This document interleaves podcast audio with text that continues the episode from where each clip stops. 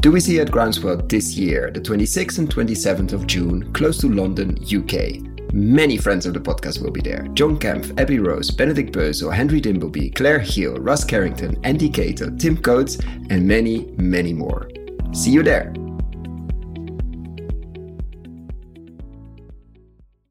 Did you know most farmers never dug a hole to look at their soil or smell their soil? How can we change that and create a quote unquote army of farmers who are super curious? And how do we empower them to keep asking themselves why, why, why? What role can tech play here and how can it lead to the much needed mindset shift to a more regenerative one? Seeing the potential of abundance not be hindered by competitive thinking. This is the Investing in Regenerative Agriculture and Food podcast, investing as if the planet mattered where we talk to the pioneers in the regenerative food and agriculture space to learn more on how to put our money to work to regenerate soil, people, local communities, and ecosystems while making an appropriate and fair return. Why my focus on soil and regeneration? Because so many of the pressing issues we face today have their roots in how we treat our land and our sea, grow our food, what we eat, where, and consume and it's time that we as investors, big and small, and consumers start paying much more attention to the dirt slash soil underneath our feet. To make it easy for fans to support our work, we launched our membership community, and so many of you have joined us as a member. Thank you. If our work created value for you, and if you have the means, and only if you have the means, consider joining us. Find out more on gumroad.com slash investing in regen ag. That is gumroad.com slash investing in regen ag or find the link below. So, welcome to another episode. Today we have Abby Rose back on the podcast, and we're welcoming for the first time Nicole Masters, who is the founder of Integrity Soils. Welcome both, Abby and Nicole. Thanks for having Hello. us. Yeah. And Exactly. We have had Abby. Um, don't worry if we're talking at the same time. We're, we're recording a different track, so nothing happens. We have had Abby before on the show, but for anybody that didn't listen to that that episode, of course, I will link it below. You joined us for a very interesting webinar on the role of technology in regeneration as well. Uh, which was two years ago, and we had you in 2019, so three years ago on the show. A lot has happened. If if you have to briefly or slightly, not so briefly, introduce yourself um, what do we, what do you normally say when you, I don't know, meet somebody in the subway or somewhere in, in an elevator and you have uh, a long elevator ride, let's say five minutes. What do you, what do you say? How do you introduce yourself? And then we get into what, what are you busy with uh, here at the end, end or beginning of spring in 2022? Yeah, well, I guess I always start with the fact that um, my family started farming when I was in my late teens. Um, and through visiting the farm, um, I became totally obsessed with farming, basically. um, because before that, I was I, I, actually wasn't interested at all, and I, I, thought it was sort of boring and nothing to do with me. Um, and I'm now it's my life. Um, and why did I become so interested? It was because I realized that every decision we make on the farm not only affects us, but it affects everyone around us and not and really it affects everyone on the globe because we're making decisions about how much you know how do we graze our animals and therefore how much carbon is sequestered in the soil. Um, you know how much rain are we capturing? So all of these things made me really realize that actually farming and farmers are one of the main interaction points of humanity with the natural world. Um, and so yeah i became very involved. Um, and through that um, my family's farm is in Chile, um, and so we were kind of, you know, trying to farm organically. Um, we had olives, almonds, pistachios, or oh, yeah, now we have that, and um, some vines. And we were, there were just so many questions all the time. It's like, oh no, now what do we do? There's a new problem. Like, and who do you ask? Um, and so out of that, two things came about, um, which are the main things I spend my life on today. One of them is Farmerama, which is a podcast showing the voices of the regenerative farming movement. Um, and that really was about like going out and being able to ask people like what are you doing about this? Um, on the ground like how you know who are the pioneers here? And we definitely had nicole on there a few times um, you know giving us insights into how to bioprime seeds and very practical things as well as storytelling.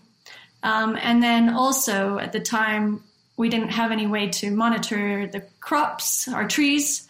Um, and so I had studied physics and I was able to code. So I built some tools for using on our farm, an app. Um, and then that kind of our neighbors started using it, and that has developed into our company, Vidacycle Tech, which is um, we offer Soil Mentor, Sector Mentor, and Work Mentor. Um, and those are all apps focused on helping farmers in the regenerative transition. Um, particularly, the sector mentor is focused on vineyards and uh, orchards or agroforestry. Um, and then soil mentor um, is very focused on soil health and biodiversity, so more general farming. Um, and work mentor is on farm worker management for small to medium scale farms. Um, and so we use all three of those on our farm in Chile. And then um, I yeah, it's a super privilege to work with farmers around the world um, and amazing, well, partner with Nicole um, to really bring some of those insights um, about what, you know, what does it look like to build good soil health and um, how can you uh, keep your vines healthy using the least inputs possible. Um, you know, the soil first approach is really embedded in everything we do.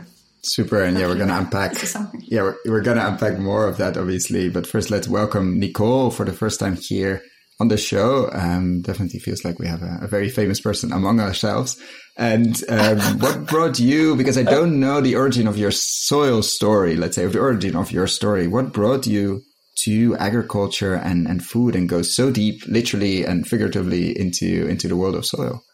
Well, thank you for asking that question, Koen. And I, you know, I believe everybody has these originating stories, and um, sometimes I wonder if it's just been in my DNA forever.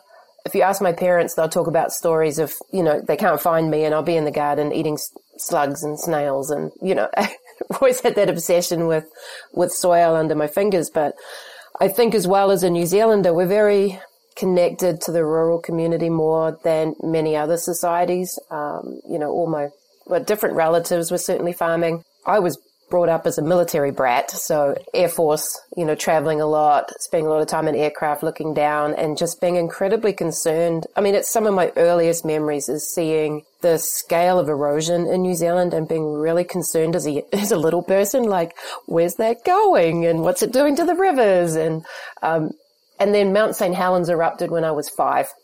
And oh, my nana subscribed me to National Geographic and just being like, wow, we are so small in all of this and how quickly nature can just overwhelm everything. And then National Geographic tracked that recovery of those landscapes. And it's like, you know, nature is so resilient and yeah, it's just, it has been a journey that's just kept evolving and evolving. Like I never had in my mind, I'm going to be an agroecologist when I grow up. And in fact, I was an agroecologist for eight years before I realized it had a name.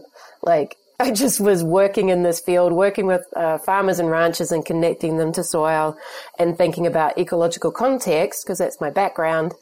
And then go, oh wow, this is actually a thing. Uh, but one of my, like you have these pivotal moments and one of them happened in Hong Kong. So we left, we lived in Hong Kong for seven years, or I did. My family was there for like 14. And I remember just looking at all of the soot and the, poor air quality and the plastic bags that were just everywhere and thinking, we will live in our own filth if we don't interrupt the pattern. What does it take to interrupt a behavioral pattern so that this doesn't become normalized? So it's become very formative for me in terms of I do feel like I can be a bit of a disruptor or a paradigm shifter. And, and how do we, how do we shift forward? Because it, it it's not going to take complacency and business as usual. So yeah, there's there's so many stories I could share, like everybody, but yeah. And and what do you spend? I mean, except for being on the podcast, but let's say your your your days on or your work on what is what is keeping you busy um, now in in April 2022. What are you spending most of your time on? And we'll unpack obviously the Regen platform and you working with mm-hmm. with Vidacycle, but beyond that or mm-hmm. next to that, what what is keeping you busy? So our core work since 2003 has been education, and actually even before that. Um, but 2003, I formalized, you know, making having a company. So education is definitely the backbone of what we do. And what we're doing right now is we're coaching the coaches. So people that are interested in agroecology and coaching or consulting, uh, we have a five month long program and that just finished yesterday. So I'm still kind of spinning from the impact that that program's had on my life and the impact that I see it having on people. Like we spent all yesterday just crying, like, and crying with joy of like, what is now possible for people in the world. And it was one of the women who's incredibly talented and pretty well known, so I won't necessarily mention her name, but she was saying, you know, I thought I'd come to this course and learn more about you and what you do and, and the work that you do. And she's like, what I came to the course and learned about was myself. And, you know, if we're not transforming this piece, which is that internal space and our mindset and our paradigms, then real change isn't going to happen on the ground. And so that was the driver behind the program is, yeah, we're going to look at the technical aspects of, you know, how does this microbe in the soil affect the uptake of this nutrient to the plant? How does that affect plant and uh, and human health. Like we, we, we really delve into the technical side, but woven through all of that is who are we being in this space? So I've been absolutely blown away by the success of that program and I feel very heartened today and tired. I can imagine. I can imagine. And will you be repeating that program? It sounds like it was a first time or a first one, like the impact it had. Does yeah. that, I mean, naturally raises the question, is it going to come back or is it done? Because I haven't dealt with my world of overwhelm, um, I'm, we're running it again in another couple of months. So the, the next intake shuts on the 15th of May and we will do one more in the US, and then next year we're looking to Australia, um, and then probably in 2024 we'll be looking at Europe. It's it's a it's a big undertaking. You know, every person on that program gets an individual coach that they're working through processes.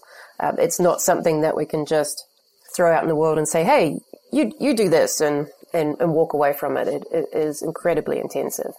And then you find time next to that, and I want to bring in Abby in as well on like when did this regen platform um, started to let's say started to fermentate and started to seed or sprout like what what was the uh, because you've you've been building these these apps and tech side and that felt like maybe it wasn't enough like uh, we, I mean you could have grown that for for a long time I think and then you said, ah, let's let's bring on another layer. Let's add another layer to that. Why, why, did you decide to do that? And then why did you decide, or how did you ended up partnering with Nicole?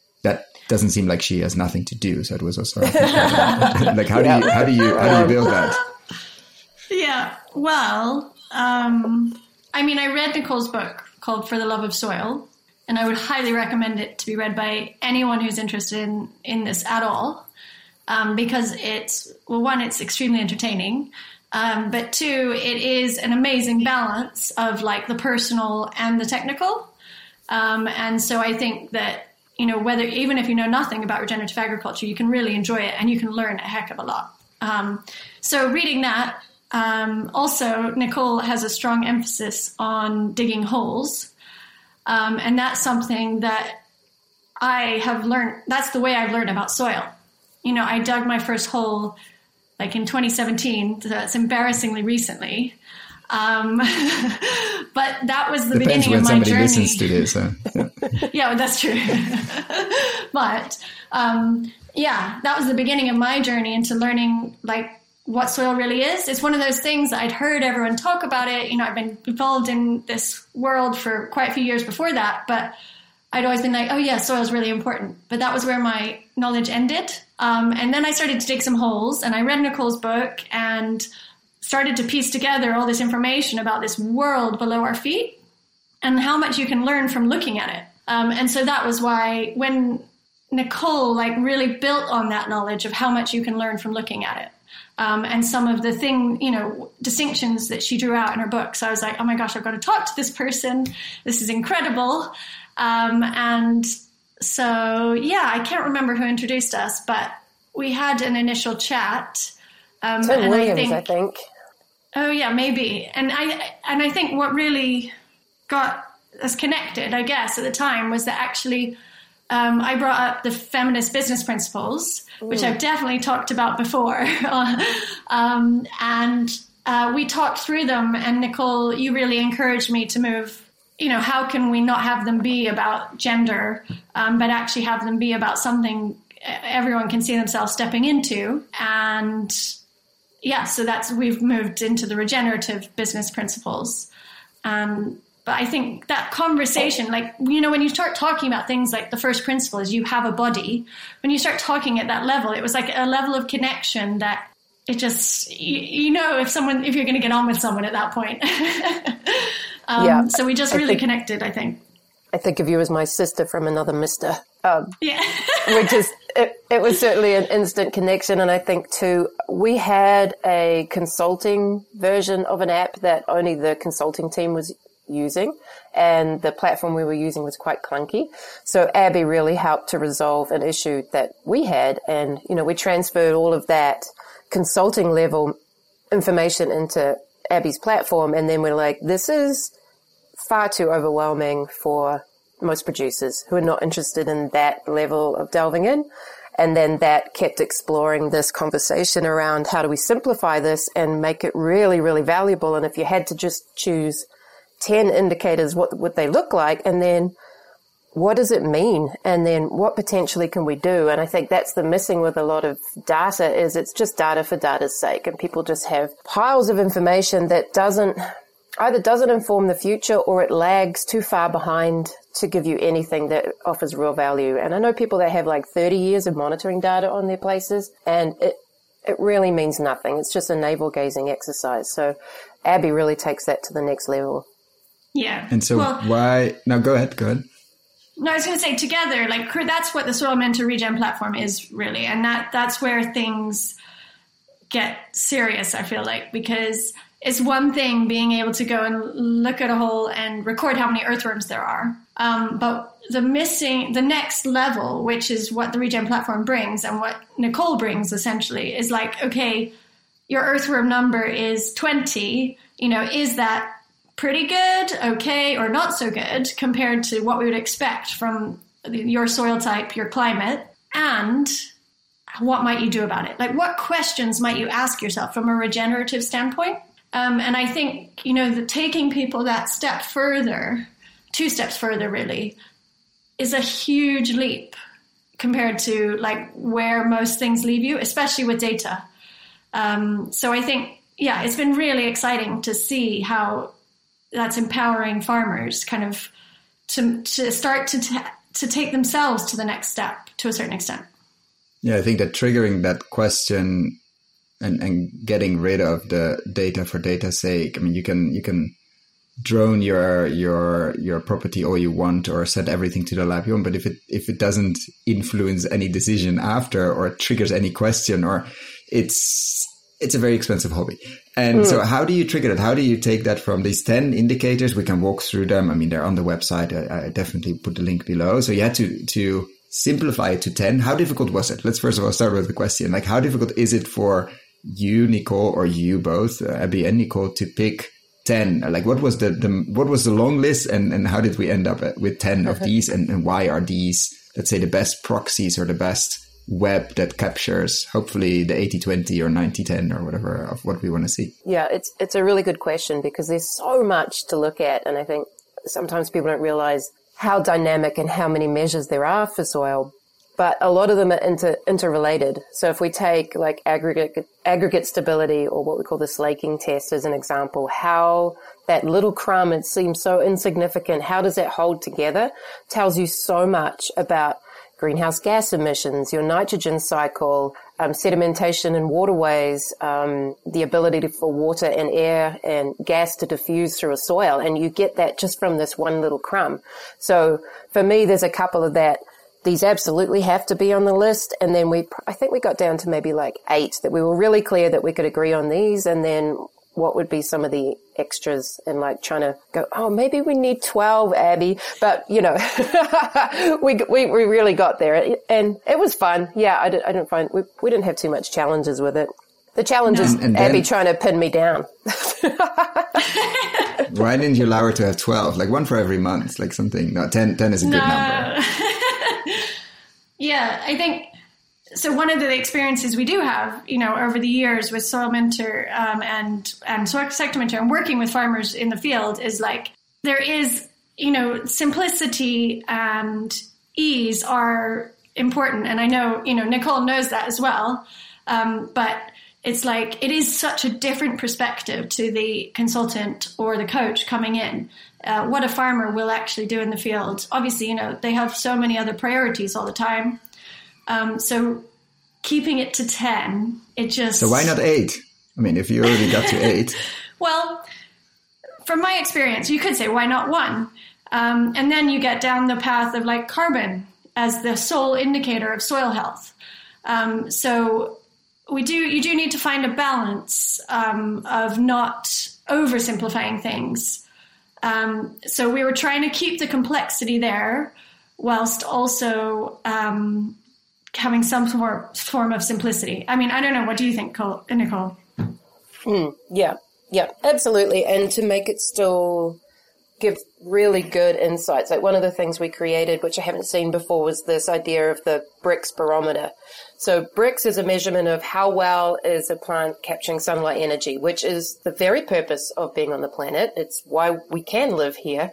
Um, but what we find is most systems are very disabled as such, dysfunctional. Um, and what you find is whoever's capturing the most sunlight energy is often the plants that are least desired. So you could call these weeds, for instance.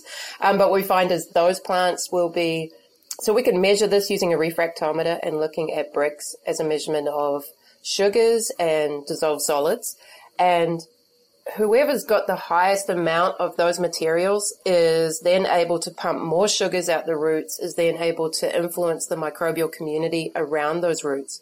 And so what we find is people have a higher sunlight capture in the plants that they don't want and very low in the in their commercial crops or what they do want. And so the wider that gap, the more of an indicator is that this system is dysfunctional. That who's who you are farming for are the weeds. Who you're farming for is disease. Who you're farming for is a lack of nutrient density in the crops that you're producing. So well, we were I was excited to see that being developed. I think that's a, a good resource. So how like these 10 indicators how easy are they for a, a, general farm? There's no general farmer, but for a, a, general person to to do that, is it literally I dig a hole and then I do it? I mean, you're now mentioning Brix meters. Like, how complex is it to, or what's the barrier to to entry in this? Like, I want to start. I'm downloading the app. I become a customer or client or partner, whatever we call it, and then what do I need to to to get the ten? Or can I get eight right out of the gate and I need to order some other things to, to do 10 or do, do I need to ship something somewhere? Like what, what's the process for, for a, a newbie, let's say? So actually the majority of them you can do with just a spade. Um, so, and we've done it that way on purpose. The idea is that it's easy to go and do out in the field. Um, the refractometer is in all your fields. I am assuming, like you want to do it. Yeah, well, regular, regularly uh, and spaciously, regularly. Let's say over if you have a larger farm to to see differences, or would you recommend yeah. one? No, you would recommend multiple. I'm imagining. Yeah, I mean, different metrics have different frequencies. Like the Brix barometer, you could I don't know what Nicole would say, but you could easily do that every week. Um, and, and potentially learn something from it. I don't know. Nicole's definitely better to answer that question than me. Um, but in terms of yeah, the the only test that you have to send away to a lab is actually the carbon stocks, um, and that's because obviously carbon stocks are really important. They're part of the picture. Um, and so we did want to include one lab-based test in there, um, so you can, you know, it's getting this whole picture. Um, but the majority of the tests are, yeah, just go out and get started. I would say.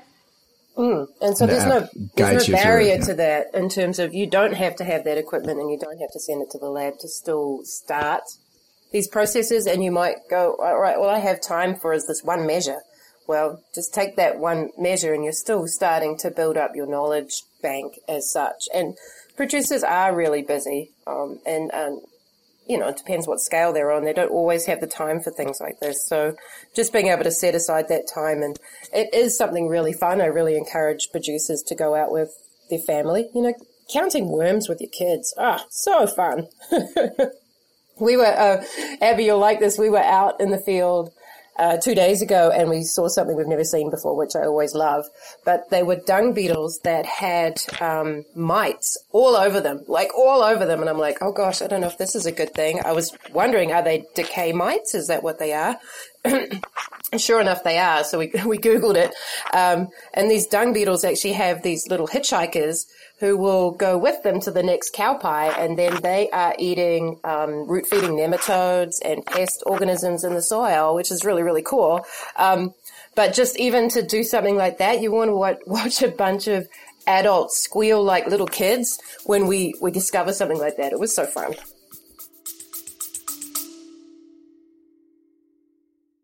Do you want to learn how to invest, or are you an entrepreneur and want to build companies in the regenerative food and agriculture space? Or do you work in big ag and big food and want to really move the needle? We have developed a new video course for you. Find out more on investinginregenerativeagriculture.com slash course or in the show notes description below.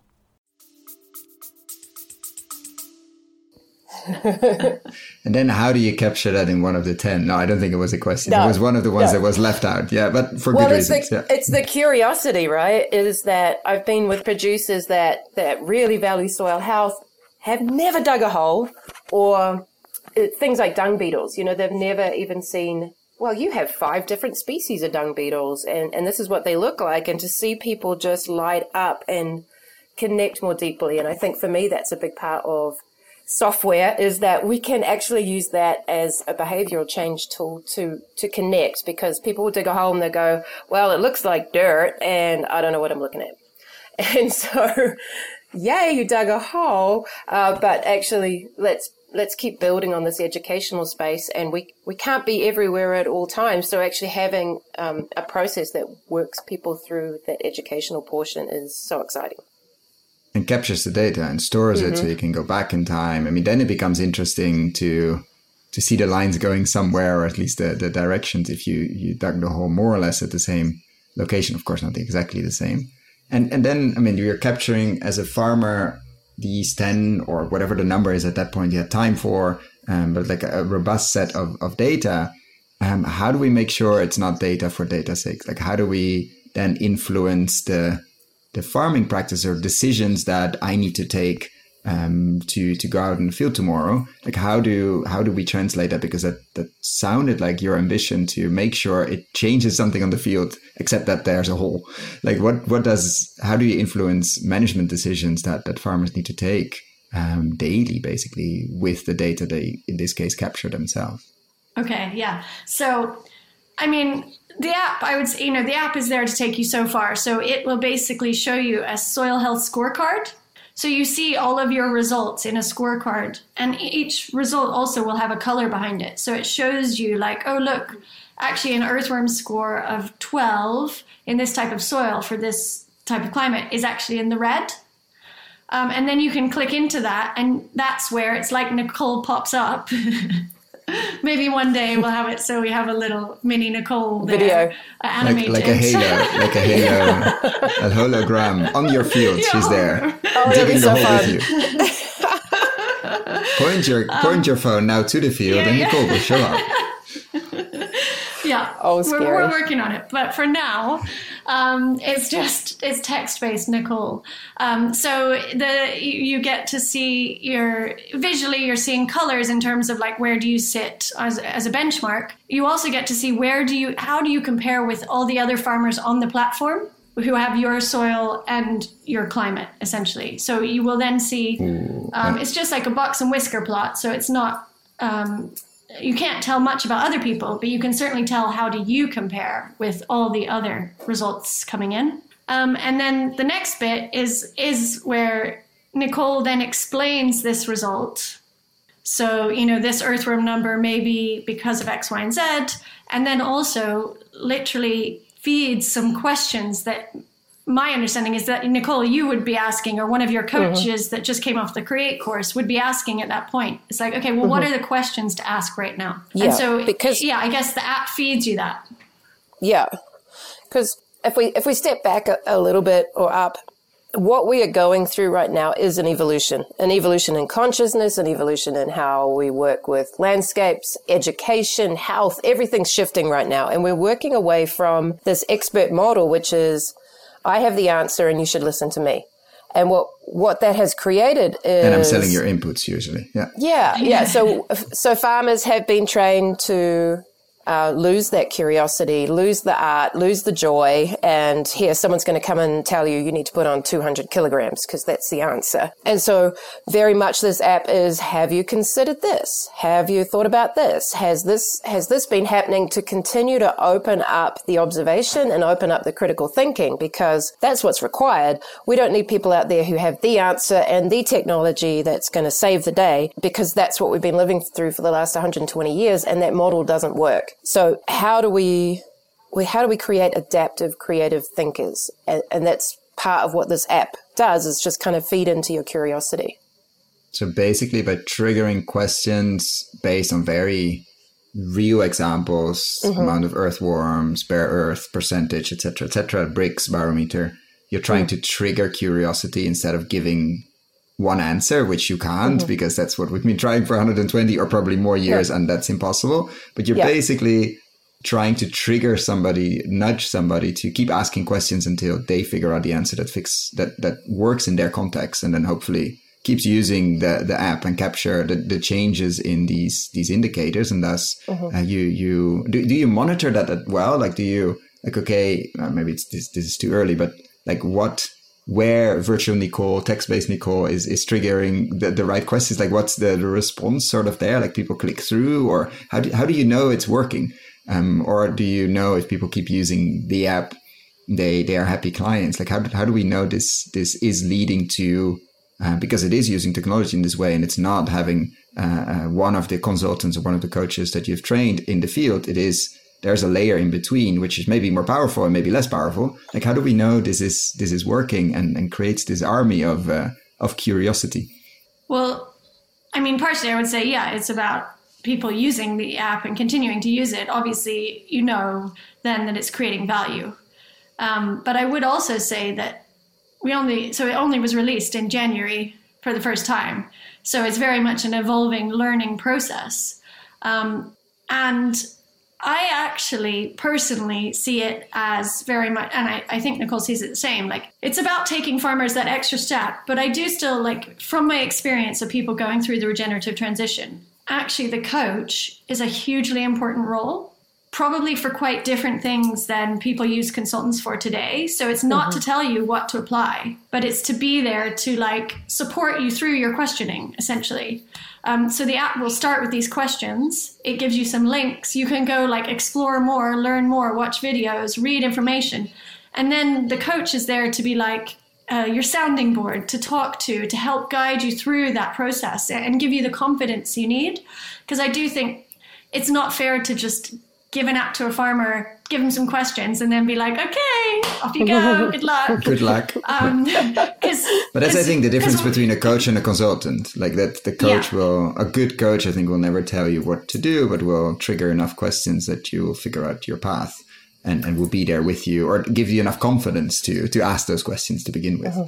And and is it was it for you? I mean, you mentioned Nicole that it it was part of the work you already did in an, in another app. Like, was it a a huge work like to to sort of text like capture you or capture your coach and your style in in text and to make it easily accessible and not overwhelming but also not too simplified. Like how difficult was that to to go from here are 10 things and here are how you can measure these and how you can how these indicators to okay let's let's trigger people with questions and make sure they they hit a nerve because then then we get somewhere.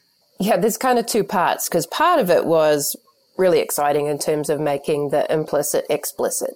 How do we take some of these um, observations for me, which feel very intuitive, feel like I'm on the landscape, I'm reading the person, I'm reading the land, I'm reading the animals, and then to reduce that and put it into words. I'm like, no, and like it, that that part was really challenging. It's like this needs to be an expansive. Yeah, because process. words are so flat. Yeah, yeah. They're not. They're not. There's no. There's no. There's no yeah, there's no 3D. There's no, no, depth at all. You can explain it in 10 different ways and you would never know yeah. because somebody's going to be somewhere in the UK or somewhere in mm-hmm. Italy looking at a screen and think, or her screen and think, what does this mean? Yeah. Yeah. And so that was the fun of it. Like, how do we, how do we make it as simple as possible without making it, without dumbing it down? But also, you know, measures like what does soil smell like? And how would you even be able to rate that on a scale? It's quite simple to do that. And, and what's really interesting, they did a study in California and they got a large number of people to smell soil that ranged from good to bad. And didn't matter if you were a child or if you were academic or if you had never gardened in your life or you were a master gardener, people could rate soil from bad to good across the board. We have an inbuilt sense of what good soil should smell like. Um, and that's fascinating. What's really cool is so geosmin, which is the odor of the earth, what you smell on a hot summer day if there's a shower of rain, that smell, we can smell that at 200,000 times the concentration of what a shark can smell a drop of blood in an Olympic swimming pool. Like, how wild is that? So we are tuned into soil, I believe, because it's where we come from. It's the mother it's the source of life on the planet. It's the reason that we're here, and and we can smell it, which I just think is extraordinary. So, so is smell one of the ten indicators? Yes, or not? It is okay. It's not one of the ten. Oh, it's not one of the ten. It's on the Resume platform. Yeah. Sorry, yeah, yeah. So it's interesting, like how because the smelling part. I was going to say because you at the beginning you dig a hole and you look and I was almost going to say you smell you smell but luckily it came yeah. up now like smelling is is is a very powerful sensor and apparently we're innate to to really understand what's better soil and and not. So we that's that's it's very encouraging that even after 120 years of very chemical input agriculture, we're still able to do that. We might have lost some mm-hmm. taste bud or have to reset our tasting yeah. system a bit, but the smelling we'll recover from COVID. yeah, yeah. yeah, that's not a good thing. Yeah, that's a very interesting one as well. So to dumb that down, dumb that down, quote unquote. Obviously, you said it was fun and challenging. And then did you also see it as um as almost a threat for your your coaches and you as well? Like if suddenly the technology, oh. the app would fix everything. Have you ever so did that thought ever pop up, or have you had discussions with yourself or among your organization in with that? Oh, it's so funny. I did a industry brainstorming session about this in 2006. Um, in New Zealand, and and people have said to me, "Why would you coach coaches? They're going to take your job." They're going to take away business that's leading to you. Why, why would you do that? Or why would you write it down in a book? If any of those thoughts are popping up for people about competition, about scarcity, you are no longer regenerative. You just jumped back into the old paradigm of the old model of business and competition and threats and, and all of that. So a huge part of really being regenerative is shifting those contexts. There is no such thing as scarcity and competition in this world. And you can see the massive expansion of regenerative agriculture right now. We need more people understanding and doing this work deeply. And I want to put it in every single person's hands. And actually, if I can make myself defunct, I'm just going to go and live in the mountains and ride my horse, and I'll be very happy doing that. like I'll be done. I'm like, oh, good, my work is You'll done. You'll be fine. Yeah. I'll find something else to irritate people with. like, yeah, and it's that ability so, to pivot or be resilient is what we need to be building in people. Like, how do we respond if someone else starts to offer something that you're doing and, and might take your market share? It's like, well, then you're not offering something truly unique and continually learning and expanding yourself. And do you feel like sort of this two step approach maybe there are multiple steps but this this approach and I, I say you but depending on who wants to take this question of triggering obviously the indicators and, and, starting with that. And then with the questions triggering this this curiosity mind or this beginner's mind or this this regenerative think is that enough to or have you seen that already now? Or is that what, what you're thinking there enough to trigger that mindset and to, mm-hmm. to because you mentioned on the website specifically we want to trigger a regenerative mindset and to to farm regeneratively we need much more than different indicators and and different practices. We we need to start like we said now actually to to work in a in a in an economic system, regenerative economic system, we need to switch mindset quite strongly. Do you see that this is triggering people to do that? Have you do you have examples since January? It's very short. We're at the end of April now, 2022. Do you have any interesting stories there? Is it too early there? Is it what, what do you what do you see? What do you feel? Any any case studies that that come to mind? Or is this too early and we need to come back in, in a year or so? Yeah, I mean, I think that to me, that's like, that is the question. It's the most massive question possible. And to me, this is just the very beginning. Um, and it's just a small part of the regenerative mindset change. So I would never kind of want to to assume that the app was going to change someone's whole life. I mean, we're talking about a whole life change here in my mind. It's not mm. just um, you know building soil health. It's like you, as Nicole said about the Create course, like people are going on this course and it's like literally you know unearthing yourself as well as this regenerative transition. So I think you know the app is a small part of that, and where I think is interesting is that for many people this transitioning or the soil health learning and investigation and the biodiversity learning and investigation is actually an amazing place to start. Mm. Um, and, and I've seen that time and time again is people start down the path, like probably, you know, myself included in many ways. You start in a direction and it, it unfurls this world of possibility where actually what's happening below the ground in the soil is all of these connections and all of this like magic in inverted commas that we mm-hmm. haven't been tapping into you know it's this it's the flourishing it's that abundance that is the opposite of the scarcity that is the opposite of the competition. It's all about the collaboration. And once you start to see that working below ground i think you do you know and suddenly your plants are just like going wild. Like these cover crops are just like so bountiful. It does start to have people move in this direction of like oh wow okay, who like it just starts to open up a crack of what's possible. And so I think that would be yeah, to me mm. that is the regenerative transition. And I think that's yeah. what we're all aiming for. I don't know. Yeah, and and for me it's been really interesting to be training people that have already been teaching mindset, have already been teaching regenerative agriculture, and for them to say, I teach this and I never shifted my own mindset. I'm like, oh, mind blowing. You know, that, that piece is that really that deep, deep connection into, yeah, shifting how everything in the world occurs to you. And I, I don't think any app is ever going to be able to do that. But part of what, um, we're seeing is this arising of groups that are mentoring each other that uh, we're seeing farmer hubs forming where people are I guess troubleshooting in their own, com- you know, in their own context, in their own area, and starting to ask deeper and deeper and deeper why questions. And I think that's the mycelial learning network. That's what we're seeing shifting across the planet. So it's not an app or an academic or somebody else that's got the answer. But what's cool about this, the Regen platform, is that it just provides a guidance and a platform and a, and a, and a structure to what can seem very overwhelming, and especially if you're working with um, a whole lot of people that are all very new to this, um, let's not, you know, f- fall back or lose confidence. You know that that's kind of the piece of just supporting confidence to know that we're, we are moving forward. And you know, thinking back to this collaborative piece, um, if we don't collaborate, we're in some serious trouble right now. And you know, climate change is not being driven by carbon in my mind. Climate that's not a climate change issue. We're going to grow more plants probably with a whole lot of carbon. The issue is that we have totally degraded ecosystems that have destroyed small and large water cycles and are affecting climate dramatically. And it takes, you know, 100,000 hectare parcels to get together that we can actually modify or geoengineer climate. So it's, it's taking a collaborative approach to we need to be managing land, all of us together to deal with some of these hugely complex issues and that we have degraded ecosystem services across the planet. So I, I could go on and on. I shall stop.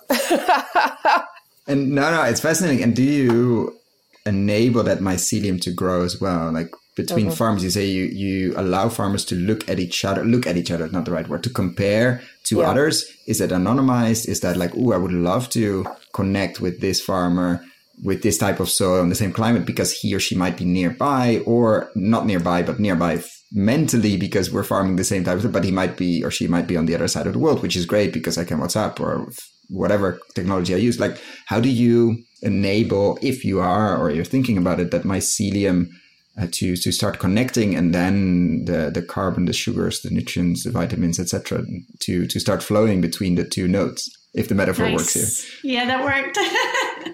um, um, so the way, well, we are actually seeing some of those kind of non-localized but mindset-based groups forming. So, for example, across the UK, um, Pasture for Life have uh, got a group of farmers all working, you know, in the same way uh, using the Regen platform, um, connected by WhatsApp or you know uh, whatever forums. works. Yeah, yeah, yeah, whatever works. Um, and and then they are working together to um, to do the different monitoring and then come back coming back to compare um, and and shift things together. It, you know, working together like that is amazingly powerful. Um, so the app absolutely can help you do that. Um, we do have group setups or organizational setups so that you can have lots of different farms on the same setup. Um, and then we do also have um, it's not actually something in the pipeline which is specifically for um, farmer groups who want to be sharing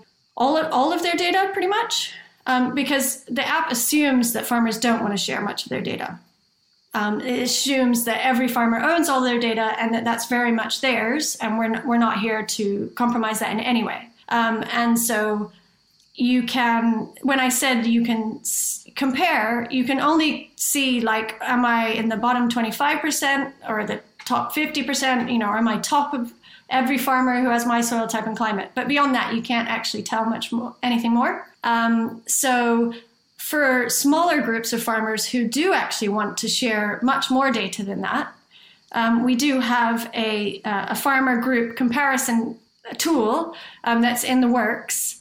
Um, and yeah, that will make it so that you can like literally compare from the field that we visited last week as a group, you know, oh, look, uh, their earthworm count is this, their uh, rhizosheaths are that. Um, how does that compare to my field that I've managed differently? Maybe I could try managing in that way. So for me, it's always about this physical digital um, combination. Mm-hmm. How can we combine those like groups that are in real life going to visit each other's farms with those uh, on farm observations that they're making potentially individually, and then combining all of that to learn from it and discuss together okay, well, how might we do things differently? Or maybe I could do like Fiona did on her field, or whatever that is.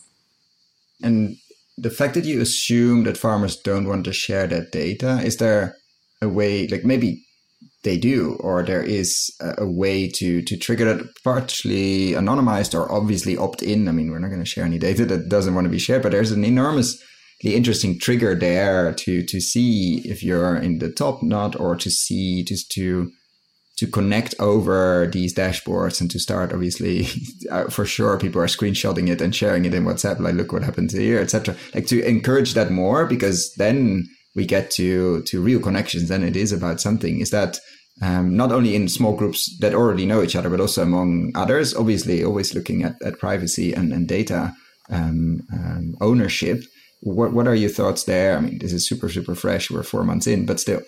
I don't know nicole do you have any thoughts on that well, part of what I'm seeing is that people that have been involved in regenerative ag for a while are more savvy about the value of data. At least I hope so. And what we're seeing is that data is becoming one of the most valuable commodities on the planet, which is why we teamed up with Abby and um, the Soil Mentor because that data isn't being mined. It's not being used to make decisions that, that take that out of people's hands. I know that some of the biggest companies in the world right now are looking at how do you make money off the agricultural landscape and that totally subjugates or goes around producers. And so I think there's a concern about if I put all my data out there, someone's going to take that and they're going to potentially use it for evil.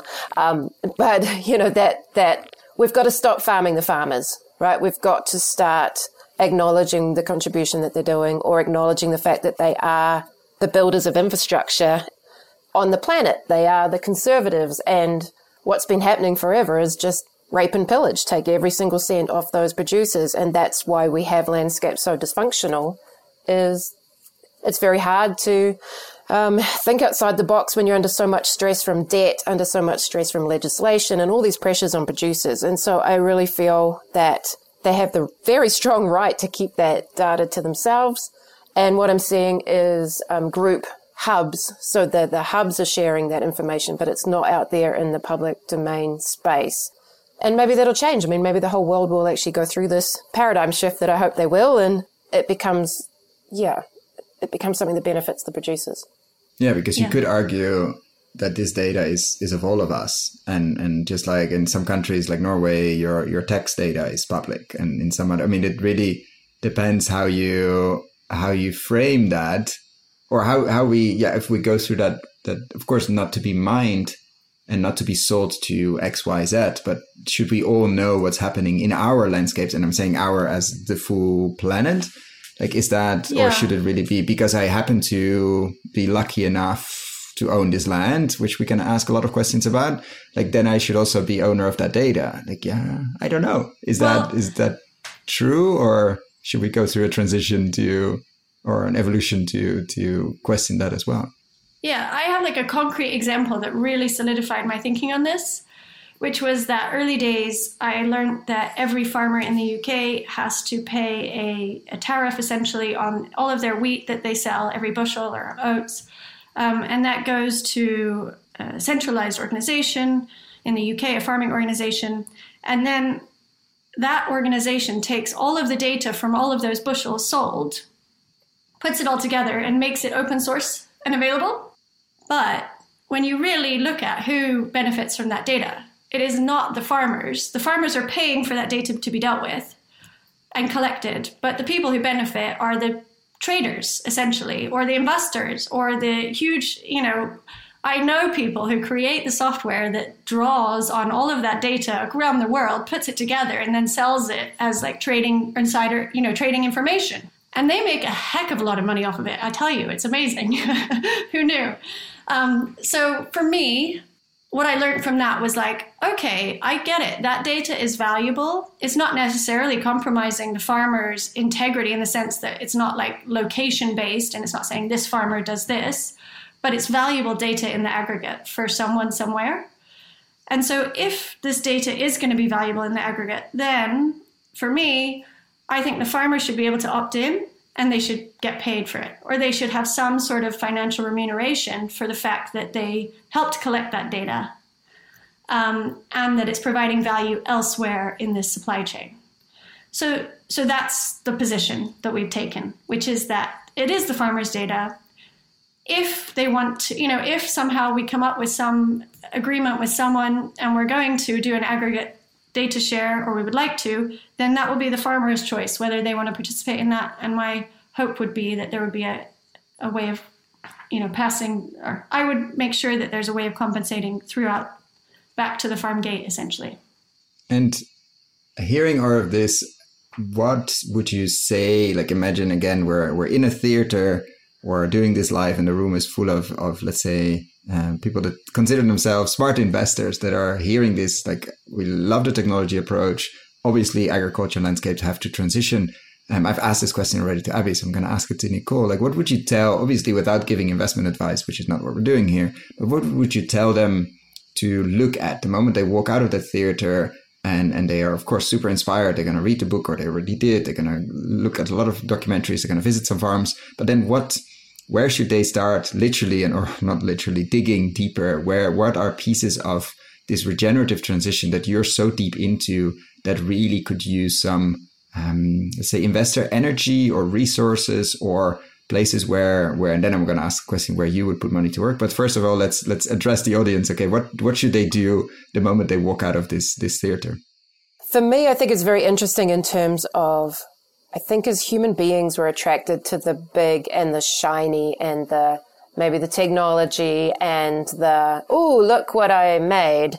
Um, look what I'm doing. And where we really need to be focused in on is how do we really empower people? How do we really make a difference? You don't, uh, you know, investing in education, investing in training people to think to be able to be this creative space. It's not as sexy, but that's what's truly going to make an impact in the world because that one person that you've now empowered and they're out in the world, you don't know what the impact of that person could be. And it could be absolutely massive. I mean, I think just uh, me as a, as a, as one person, I speak to potentially over 10,000 people in a year. I'm working with over 24 million acres with with um, behavior change programs.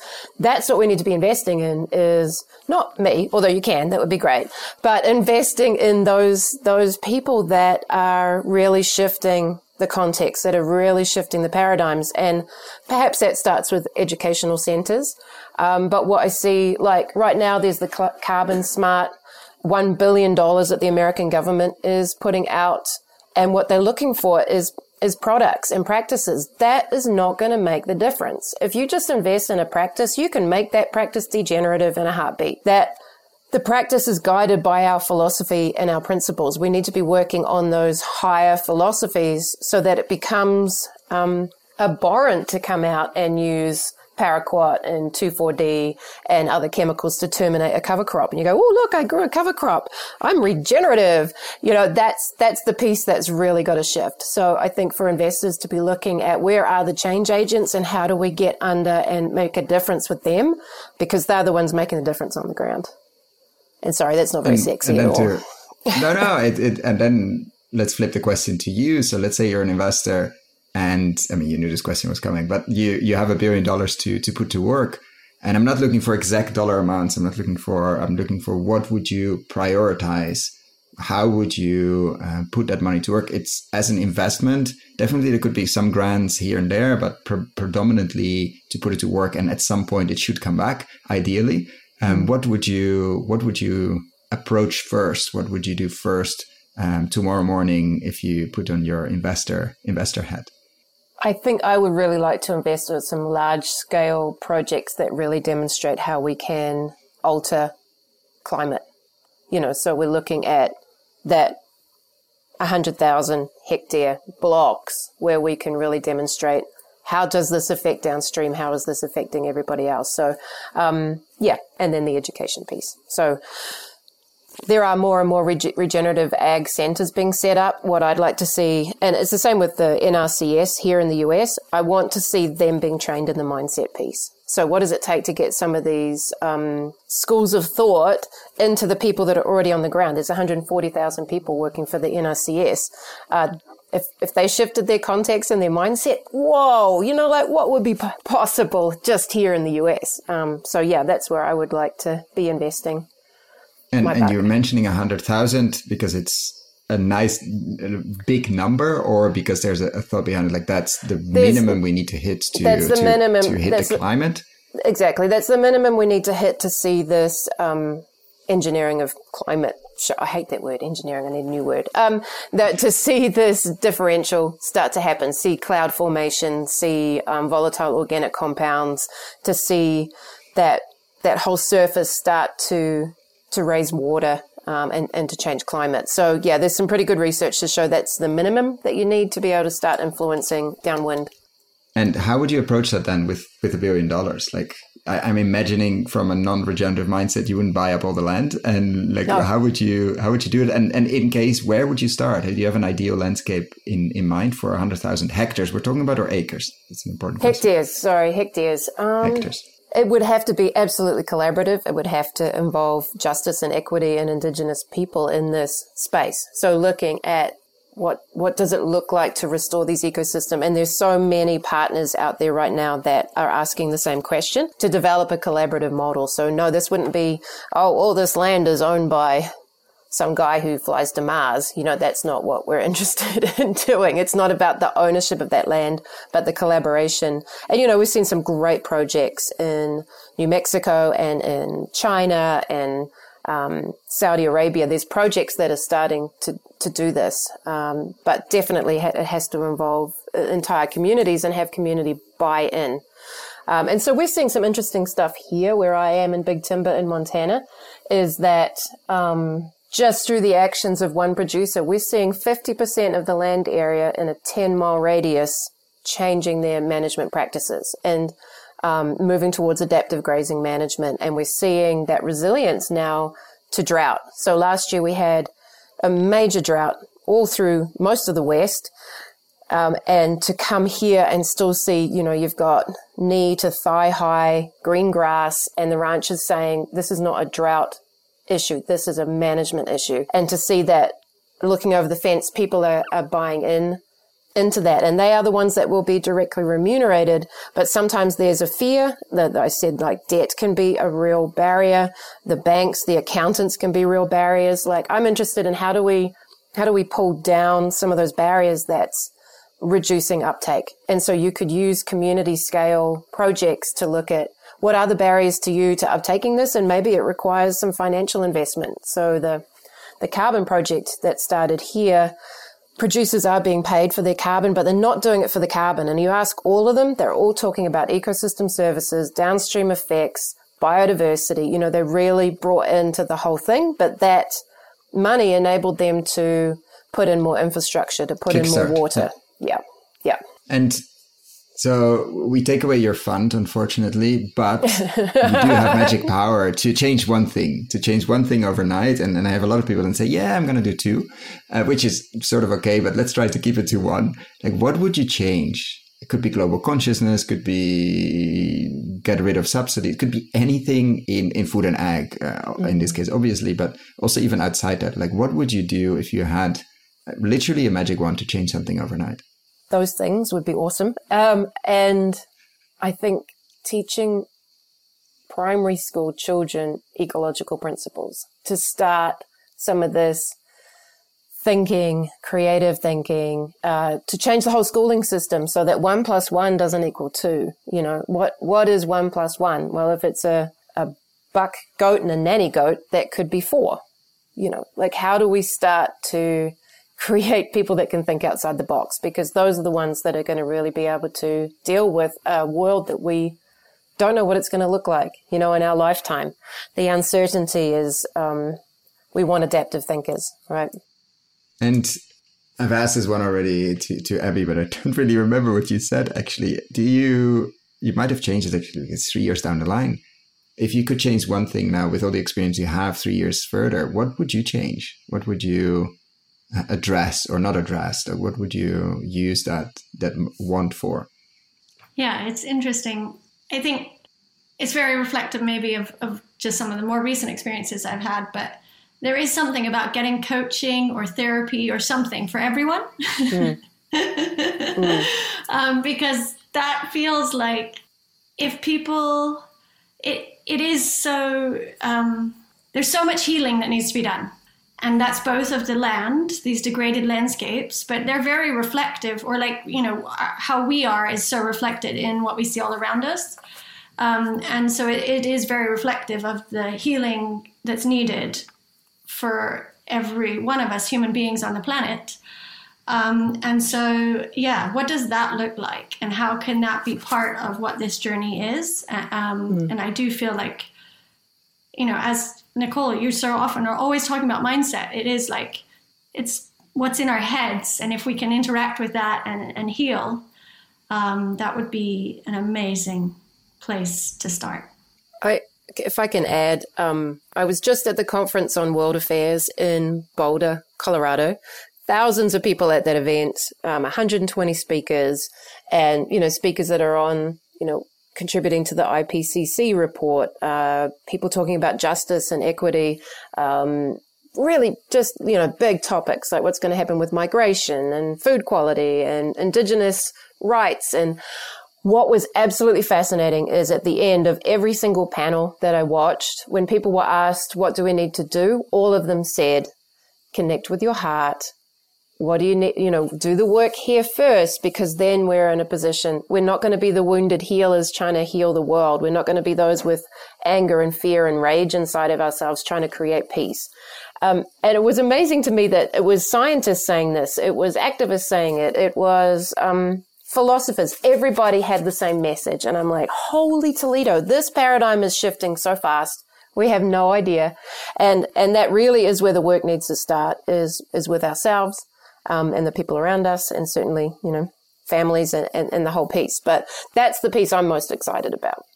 Yeah, I don't think there's a better way to end this one. I've, I've, a lot of other questions, but I want to be conscious of your time as well. And I hope it's not the last time uh, I have you both or individually on, on the podcast so we can dig deeper and deeper. And of course, following your, your amazing work. So I want to thank you so much for coming back, Abby, and for coming for on the podcast for the first time, Nicole. Yes. Thank you.